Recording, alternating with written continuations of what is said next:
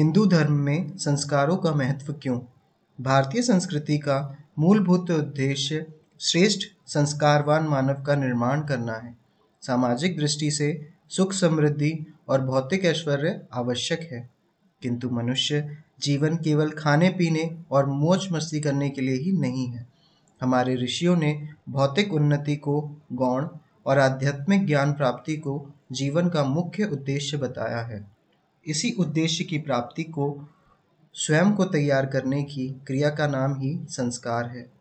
वेद, पुराणों तथा धर्मशास्त्रों में शिशु के गर्भ में प्रवेश करने से लेकर जीवन के विभिन्न अवसरों पर और अतत शरीर छोड़ने तक विविध संस्कारों का विधान है।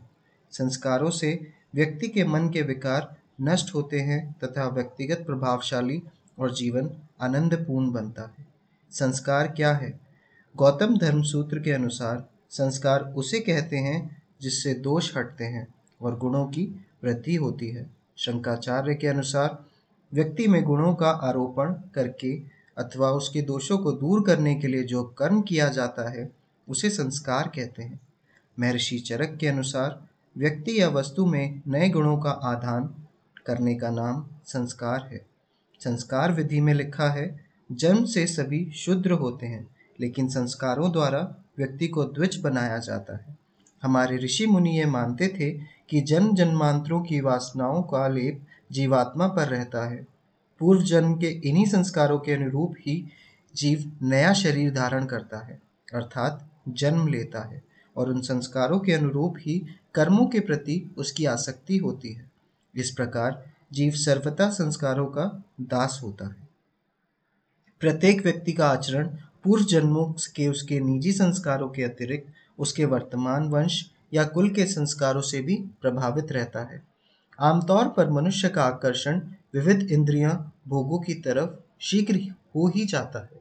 स्वभाव की इसी कमज़ोरी के कारण मानव समय समय पर मानसिक विकृतियाँ एवं दुर्बलताओं का शिकार होता है, जिससे स्वयं, मानव और समाज चरित्रहीनता और अनैतिकता का दुख भोगता है।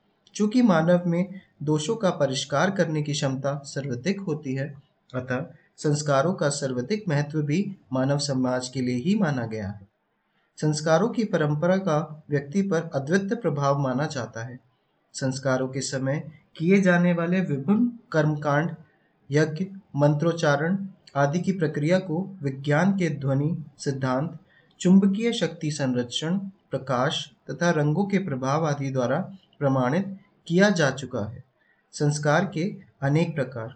संस्कार की संख्या अलग अलग विद्वानों ने अलग अलग बताई है। गौतम स्मृति में चालीस संस्कारों का उल्लेख किया गया है। कहीं कहीं अड़तालीस संस्कारों का भी उल्लेख मिलता है। महर्षि अंगिरा ने पच्चीस संस्कार बताए हैं। दस कर्म पद्धति के मतानुसार संस्कारों की संख्या दस मानी गई है, जबकि महर्षि वेदव्यास ने अपने ग्रंथ व्यास स्मृति में प्रमुख सोलह संस्कारों का उल्लेख किया है। वेद का कर्म मीमांसा दर्शन सोलह संस्कारों को ही मान्यता प्रदान करता है।